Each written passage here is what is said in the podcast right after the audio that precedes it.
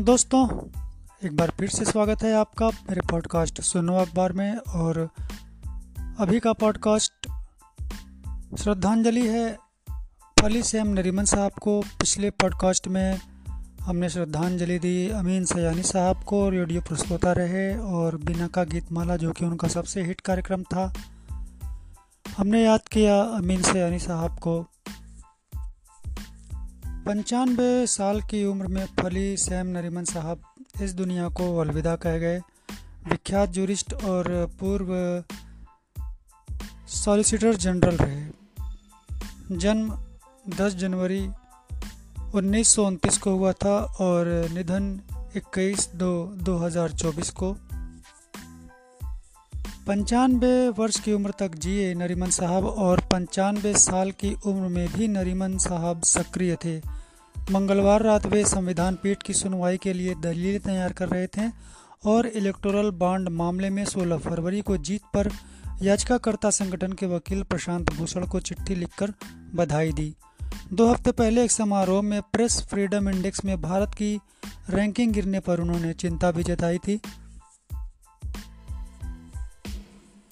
उन्नीस सौ इक्यानवे में उन्हें पद्म भूषण और 2007 में पद्म विभूषण से अलंकृत किया गया था।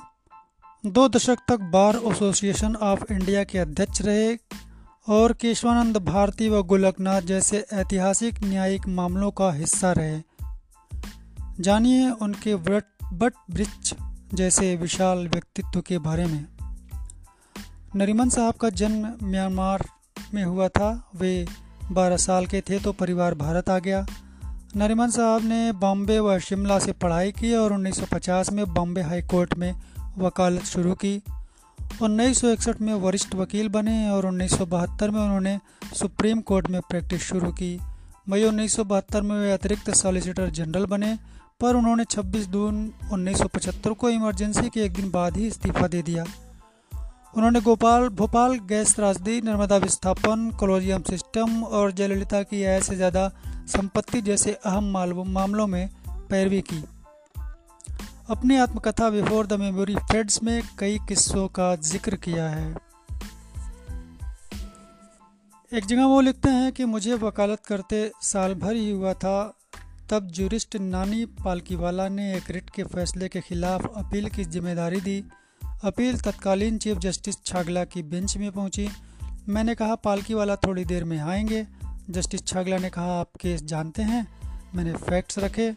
कोर्ट फैसला सुना रहा था, तभी पालकी वाला पहुँचे और बेंच को टोका। इस पर जस्टिस छागला ने कहा, मुझे नहीं लगता कि मिस्टर नरीमन ने जो दलीलें दी हैं, आप उसमें कुछ बेहतर जोड़ सकते हैं। तो ऐसी शख्सियत थी नरीमन साहब की। हिंदुस्तान के संपादकीय में भी नरीमन साहब को याद करते हुए लिखा है कि महान न्यायविद फली सैम नरीमन की विदाई भारत के लिए अपूर्णीय क्षति है। वह एक ऐसे न्यायनिष्ठ भारतीय थे जिनकी रगों में भारतीय संविधान बहता था और जिन्होंने अनगिनत मौक़ों पर देश में न्यायिक जटिलताओं को अपने बुद्धिबल से सुलझा दिया।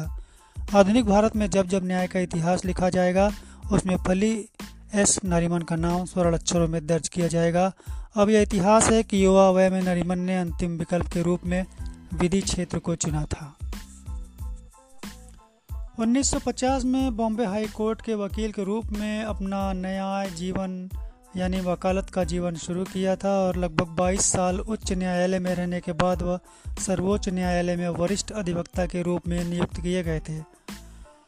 साल 1971 से ही वह सर्वोच्च न्यायालय में महत्वपूर्ण फैसलों में हिस्सेदार बनने लगे थे। लोकतंत्र के प्रति समर्पित नरिमन ने 25 जून 1975 को आपातकाल लगते ही दूसरे दिन एडिशनल सॉलिसिटर जनरल पद से इस्तीफा दे दिया। वह समझ गए थे कि अब संविधान की पालना ऐसे होगी, जिसमें आम लोगों को परेशानियों का सामना करना पड़ेगा। नरीमन के उस दो टूक फैसले को हमेशा याद किया जाएगा। उनकी यह स्पष्टवादिता भारतीय न्यायतंत्र में चार चाँद लगाती थी। सर्वोच्च न्यायालय में उनका होना यह एहसास दिलाता था कि न्यायपालिका में अच्छे लोग पूरे दम खम के साथ डटे हैं। एक वकील को अपने जीवन में अनेक प्रकार के मुकदमे लड़ने पड़ते हैं और बहुत कम वकील ऐसे होते हैं जो अपनी कभी गलती मानते हैं। मिसाल के लिए भोपाल गैस त्रासदी के लिए जिम्मेदार विदेशी कंपनी यूनियन कार्बाइड की पैरोकारी फली नरिमन ने की थी और अदालत के बाहर ही पीड़ितों के लिए मुआवजा लेने की स्थितियाँ उन्होंने तैयार की थी। वह समझ गए थे कि अंतिम फैसला आने में बहुत वक्त लगेगा, अतः जल्दी मुआवजा दिलाकर पीड़ितों को समय रहते राहत पहुँचाने का वह प्रयास आज भी याद है। उनकी अच्छाई का किस्सा यहीं ख़त्म नहीं होता है। बाद के दिनों में उन्होंने यह माना कि उन्हें यूनियन कार्बाइड की पैरोकारी नहीं करनी चाहिए थी। अनेक दिग्गज वकील हुए हैं जो बड़े अपराधियों की पैरोकारी बिना किसी संकोच के करते हैं और कभी उनके मुँह से उफ तक नहीं निकलता। गलती स्वीकारने और न्याय समाज के सामने मिसाल पेश करने की नरिमन अदा न्याय की पुस्तकों में सदा दर्ज रहेगी। वह आज़ाद भारत के संविधान को लागू करने वाली पहली पीढ़ी के अधिवक्ता थे और न्यायपालिका का विशाल क्षेत्र व उसकी कमियाँ भी उन्हें विचलित करती थी। सुधार की राह दिखाने के मकसद से उन्होंने एकाधिक किताबों की रचना की थी। India's legal system, can it be saved? और God save the honourable supreme court इन पुस्तकों के नाम से ही उनकी बेमिसाल साफगोई का परिचय मिल जाता है। प्रधानमंत्री नरेंद्र मोदी ने उचित ही अपनी संवेदना प्रकट की है कि फली नरिमन सबसे उत्कृष्ट कानूनी दिमाग और बुद्धिजीवियों में से थे। नरिमन साहब के बारे में द्रौपदी मुर्मू राष्ट्रपति जी ने संवेदना प्रकट की है कि मुझे यह जानकर दुख हुआ कि कानूनी दिग्गजों में से एक माने जाने वाले फली नरिमन अब नहीं रहे। हमारे संविधान के सबसे बुद्धिमान विशेषज्ञों में से एक, वह विश्व स्तर पर सम्मानित न्यायविद भी थे और राहुल गांधी जी ने लिखा फली नरिमन के परिवार और दोस्तों के प्रति मेरी संवेदनाएँ, उनके योगदान ने हमारे संविधान की पवित्रता पवित्रता और नागरिक स्वतंत्रता को बनाए रखने के लिए न्यायविदों की पीढ़ियों को भी प्रेरित किया है। दोस्तों, नरिमन साहब को श्रद्धांजलि देते हुए आज का ये पॉडकास्ट यहीं समाप्त होता है और अगले पॉडकास्ट में आपसे मिलता हूँ। तब तक के लिए विदा दीजिए। नमस्कार।